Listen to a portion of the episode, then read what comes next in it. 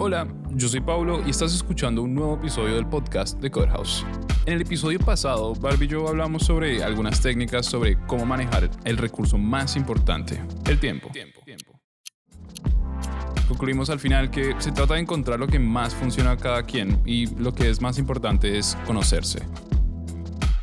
En este episodio charlamos con Nico Abraham y nos sacamos todas las dudas sobre el diseño UX, sus herramientas y cómo se complementa con perfiles del diseño gráfico. Hola Barbie. Hola Paul, ¿cómo estás? Bien, bien, ¿y tú? Muy bien. Estoy contento. Hoy tenemos un invitado muy especial. Se trata de Nico Abraham. Él es profe de Photoshop, Illustrator, es diseñador. Y vamos a charlar un poco acerca de Figma versus Illustrator. Perfecto, me parece bien. Que ya sé que un poco me retaste porque me dijiste, "Mm, no sé, medio raro. Eh, son dos cosas diferentes, pero bueno. Son dos mundos diferentes, pero bueno, precisamente quería por eso traer eh, a Nico para que nos contara, bueno, se complementan, no se complementan, son dos mundos totalmente diferentes. Y bueno, vamos a ver qué sale. Charlemos un rato. Hola Nico, ¿cómo estás? ¿Cómo están? ¿Todo bien? Bien, muy bien. Muy bien, ¿y tú? Muy bien, por suerte. Un placer estar acá, así que muchas gracias. Genial, genial. Bueno, Nico, eh, cuéntame, ¿se complementan? ¿No se complementan? ¿Tiene algo que ver? ¿No tiene nada que ver? Bueno, qué tema, ¿no? Todo un tema, Figma versus Illustrator. Sí, podríamos decir que se complementan. En algún punto ambos están relacionados con el mundo del diseño, así que sí, tienen un link en común. Pero también podríamos, de alguna manera, marcar ciertas diferencias. Ya en sí son dos programas diferentes, uno pertenece a Adobe, el otro no, ahí tenemos una diferencia. Me parece que el tema fundamental está en el para qué. ¿Para qué lo querés usar? Entonces ahí uno puede empezar a establecer cuándo Figma y cuándo Illustrator, porque ambos son programas excelentes, ¿no? Excelente. Y, y cuéntame, a mí lo que me intrigaba, porque sabíamos que íbamos a llegar, sabía que iba a llegar a este punto de, bueno, pero ¿para qué quieres cada una de las herramientas? Me ha pasado de cruzarme con portfolios en Behance que hacen eh, diseños de interfaz, pero dicen que están utilizando Illustrator. Entonces, a mí lo que me llama la atención por ahí es más como el proceso creativo, de qué manera se compara, si, se com- si hay formas como de pensar, bueno, no, cuando estamos trabajando en diseño UX, el proceso creativo más bien es de cierta forma, en Illustrator es de otra. Sí, de alguna manera yo siento que Illustrator, que también va un poco de la mano de Photoshop, están siempre ahí asomando la cabeza, ¿no?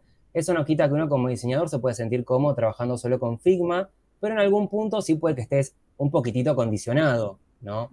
En sí, si vos tenés que hacer algún trabajo que esté relacionado con UX, como recién planteabas, o UI, el programa ideal es Figma. Claramente es eh, la herramienta que podríamos decir por excelencia, entre otras, aunque la destaco, para poder llevar adelante ese proyecto tranquilo. Ahora eso no quita que en simultáneo quizás tenga que resolver algunas cuestiones relacionadas con iconos o vectorizar imágenes y cuestiones particulares que uno puede trabajar en simultáneo con Illustrator.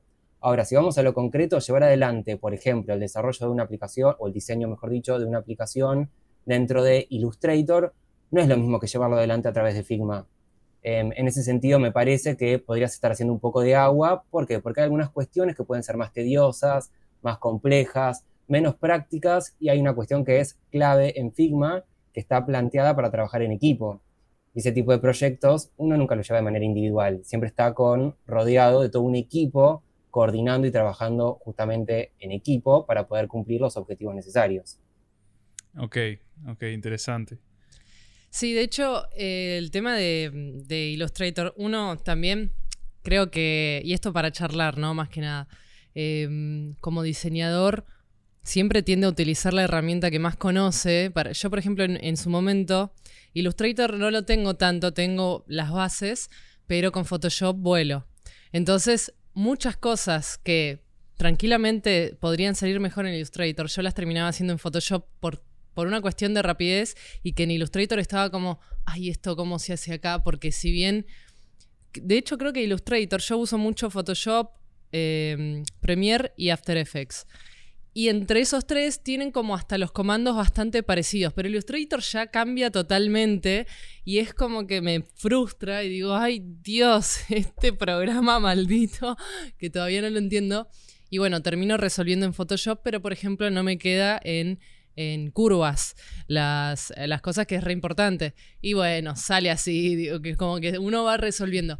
Eh, y bueno, calculo que lo mismo pasa con Figma y yo lo que te planteaba es, ¿por qué en vez de comparar Figma con Illustrator no comparamos Figma con XD, si es el tema de UX UI? Y en ese sentido sí te pregunto, ¿qué opinas de esta comparación y vos qué usás o qué recomendás? Es un re dilema y un re debate. En algún punto me parece que hay un poco de River Boca, por plantearlo de alguna manera. Sí me parece que lo que está haciendo Figma, si tenemos que comparar Figma con XD, que es lo que yo puedo destacar desde mi punto de vista y mi experiencia, es que está poniendo el foco en cómo los usuarios, o sea, nosotros diseñadores, desarrolladores o quienes lo usemos, tenemos que interactuar con la herramienta. Muchas veces nos pasa que por esto que planteábamos recién de tener que estar trabajando en equipo, tenemos que recurrir a reuniones, ya sea a través de Meet, Zoom o cualquier otra herramienta, o tenemos que hacer instancias de brainstorming o debatir y tenemos que recurrir, por ejemplo, a Miro. Y lo que está haciendo Figma es justamente poner el foco en todo ese tipo de cuestiones y llevarlas a la misma plataforma, a la misma interfaz. Entonces, en ese sentido, creo que están haciendo como una lógica de UX súper interesante que hace que uno, que labura en equipo y que está en contacto constante con un montón de colegas, desarrolladores, etcétera, pueda justamente tener un flow de laburo súper cómodo, súper cálido, y obviamente que después a partir de herramientas y ese tipo de cuestiones puede justamente llevar adelante el diseño de manera clara, simple y fácil pero de alguna manera creo que son equivalentes y que si sos diseñador, por ejemplo, UI y tenés que llevar adelante un proyecto, tranquilamente lo vas a poder resolver con Figma o con XD. Ahora, mi siguiente pregunta, tengo dos preguntas, pero te las voy a hacer de una. Es la gran ventaja de toda la vida de Adobe fue eh, la interrelación entre sus programas, ¿no? Entonces yo puedo hacer un proyecto en Premiere y tirar un proyecto de mm, After o de Photoshop y va joya. Ahora, con XD pasa lo mismo y te lo pregunto porque real nunca lo usé yo. Este, no es como de mi expertise. ¿Pasa lo mismo con XD? Eh, ¿Se puede interrelacionar con Illustrator, por ejemplo? ¿O con qué otro programa está bueno que se relacione? Sí, por suerte se complementan muy bien. Si bien no pertenece al paquete Adobe, eso no quita que uno tranquilamente puede resolver, por ejemplo, tratamiento de imagen en Photoshop o llevar adelante el desarrollo o el diseño de todos los iconos en Illustrator, exportarlo y después incorporar todo ese material dentro, por ejemplo, de Figma. No hay ningún problema, se puede. No, no, pero te preguntaba por XD. Viste que sin, sin necesidad de renderizar nada, como que se, pasa, se pueden pasar los archivos fácilmente. ¿E-, ¿Eso sucede? No sé si vos usas XD o Figma.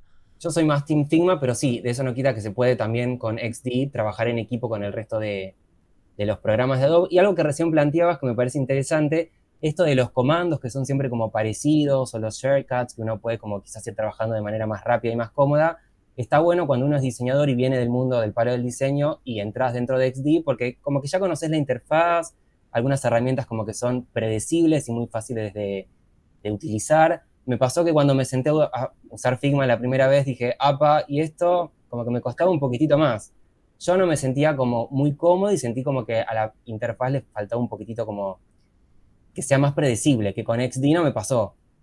Claro.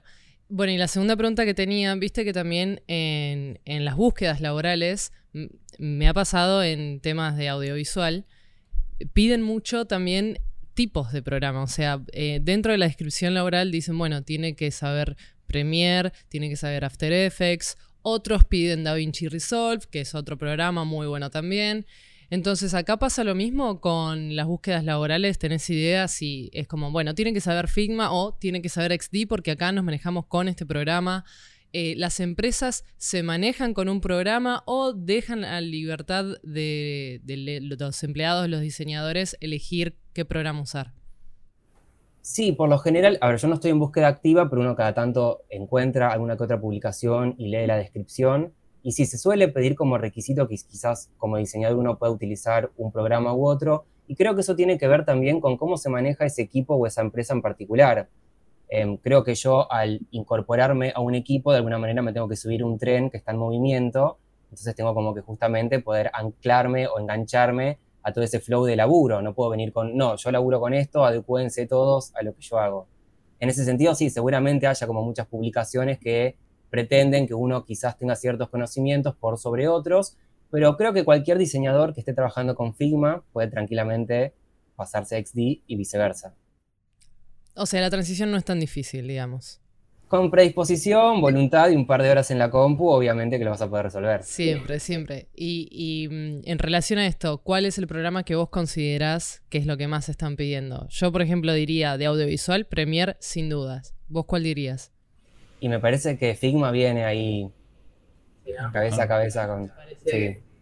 A mí me hace una duda, eh, me o sea, me nace una duda de más que nada de qué puede aprender eh, un, qué puede aprender Illustrator de Figma y qué podría aprender Figma Illustrator más bien. ¿Qué opinas tú? Me parece como planteamos al principio, se complementan al saber utilizar Illustrator. Yo, por ejemplo, desde mi experiencia personal, fue uno de los primeros programas que empecé a trabajar cuando me empecé a formar como diseñador y te hace, ya te deja como una especie de base muy sólida por esto de cómo son las herramientas, los iconos, la metodología de laburo, el hecho de, por ejemplo, poder trabajar con capas y ese tipo de cuestiones. Entonces, en ese sentido, es como que se complementan. Al ya saber usar Illustrator, tranquilamente puedes pasar a, por ejemplo, Figma. Y vas a tener como cierta base ya construida sobre la cual puedes empezar a cada vez incorporar más herramientas o más conocimientos. Igual me parece que está bueno que, haya dos programas diferentes que se complementen, porque un programa que esté hecho para hacer absolutamente todo ya sería como demasiado complejo cuando la finalidad justamente es hacerlo más simple. Por algo está Figma, porque si no, eh, se haría todo en Illustrator, o si no, Adobe no hubiese sacado XD.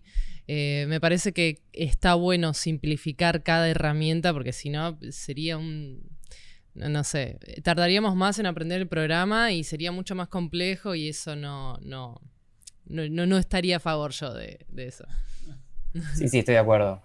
Em, y pregunta más, eh, ya digo, ya lo que tiene que ver un poco, por ejemplo, con el trabajo. Yo me pregunto dos cosas. La primera, cuando llega el momento de presentarle un diseño, por ejemplo, de una interfaz o, un diseño a, un stakeholder de, de una empresa, ¿Para ti es más fácil presentarlo en diapositivas, digo, bajadas de, Illustrator o directamente desde Figma? En ese sentido, me parece súper funcional el hecho de poder pasar un link, como pasamos con Figma, por ejemplo, y que una persona pueda ir haciendo comentarios. Eso me parece súper funcional. Ahora, eso no quita que uno a la hora de laburar se cruza con personas que, por ejemplo, usan PowerPoint y se sienten cómodos usando PowerPoint y uno tiene que quizás armar diapositivas donde también van a poder dejar comentarios. Creo que, creo que eso de alguna manera se adecua también a qué hay del otro lado, ¿no?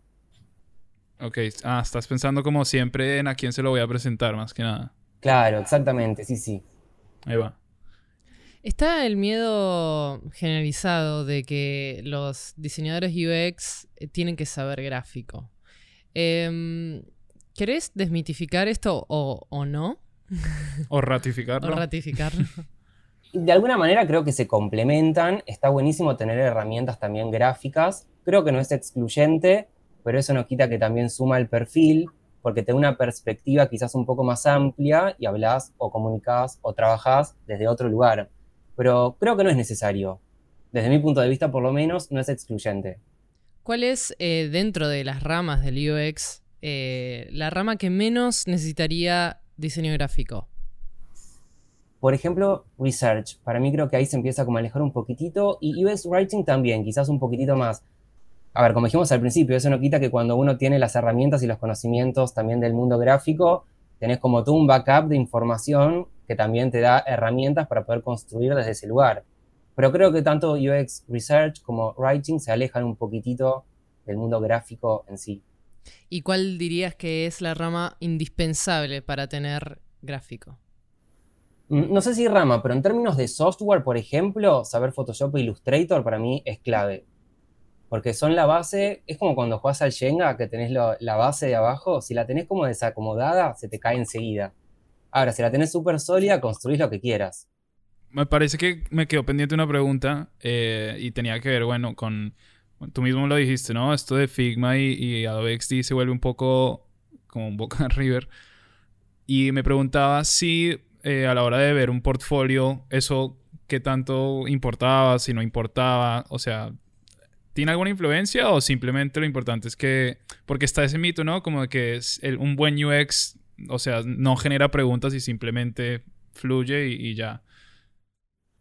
Yo soy partidario de que las cosas se muestran y no se dicen o se muestran y se dicen, ¿no? Decir sé usar, por ejemplo, Figma, pero no te lo estoy demostrando, es como que me parece que queda solo una palabra en la palabra Figma y nada más. ¿Sé usar Figma? Bueno, te muestro un proyecto, te muestro cómo lo armé, te paso el link, interactúa con el proyecto, fíjate cómo lo armé, divertite y saca tu conclusión. Creo que armar el portfolio solo con eh, palabras, desde mi punto de vista, no tiene como mucho sentido, y menos aún cuando uno es diseñador y trabaja justamente con la comunicación visual. Ok, te comunico visualmente qué herramientas uso, te lo muestro, te lo ejemplifico, y en base a eso vos puedes sacar tu conclusión y ver si mi perfil se adecua a lo que buscas o no. ¿Qué tan importante consideras que es UX para cualquier marca? Para mí es clave. Es lo que hace la diferencia. Entender qué quiere el usuario, cómo lo quiere, por qué lo necesita, cómo va a interactuar, cómo va a ser el proceso desde que lo empieza a querer hasta que lo tiene en su mano o hasta que lo contrata. Es, para mí hace la diferencia, es entender por qué, para qué, cómo, cuándo, dónde, el contexto, es, la diferencia. Y eh, las personas que por ahí están dudando, que no tienen idea o, no terminan de entender de qué se trata el curso de diseño UX UI, eh, ¿cómo, ¿cómo lo explicarías vos como para bajarlo bien a tierra y que cualquiera lo pueda entender y decir, mira, si a vos te gusta esto, si vos estás interesado en esto o lo que se te ocurra decir, eh, entonces es el curso. Si vos vas más por este otro lado, te diría que hagas otra cosa. ¿Qué, qué nos dirías? A mí me parece que si tenés como objetivo poder entender cómo es un trabajo en equipo que está centrado en el usuario justamente, el curso te va a dar un montón de herramientas para poder no solo incorporar conocimientos, sino también en términos técnicos, aprender a usar, como decimos recién, por ejemplo, Figma o XD, que como también veníamos planteando desde el principio, son herramientas que hoy en día en el mercado laboral tienen peso. Si uno de alguna manera está buscando un cambio, tranquilamente puede hacer este salto, vengas o no del palo del diseño, porque pensar en el, en el usuario abarca un montón de disciplinas, un montón de corrientes, no necesariamente tenés que ser diseñador o tener conocimientos en diseño, como planteamos al principio, que quizás dentro de UX hay ramas que se alejan, hay personas que se inclinan más, por ejemplo, por lo que tiene que ver con la psicología, que aporta un montón de datos que son súper interesantes. Eh, pero sí, el curso sí o sí siempre te va a brindar herramientas que te sirven y que te ayudan a crecer y laboralmente no tengo dudas que puertas se abren. Bueno, me parece que me saqué todas las dudas. Yo también. Por lo menos por ahora no, no tengo más y si no, cualquier cosa las pueden dejar en la caja de descripción porque esto perdón, es un podcast, pero también va a estar publicado en YouTube. Y si te parece, Nico, podemos dejar tu contacto de LinkedIn para que te hagan cualquier pregunta eh, que haya quedado que, por ejemplo, por ahí a nosotros no se nos ocurrió en el momento. Ningún problema, me pueden buscar en LinkedIn. La pregunta que me hagan, por supuesto que va a ser respondida. Genial. Bueno, mil gracias, Nico. A ustedes, un placer haber estado acá con ustedes. Eso fue el episodio número 86 con Nico Abraham. Recuerda seguir el podcast de Corehouse y si estás escuchando desde Spotify, recuerda darle clic a la campanita para recibir los últimos episodios del podcast ni bien se publiquen. Gracias por tomarte el tiempo de escuchar este episodio del podcast. Yo soy Pablo y te espero en el siguiente episodio del podcast de Corehouse.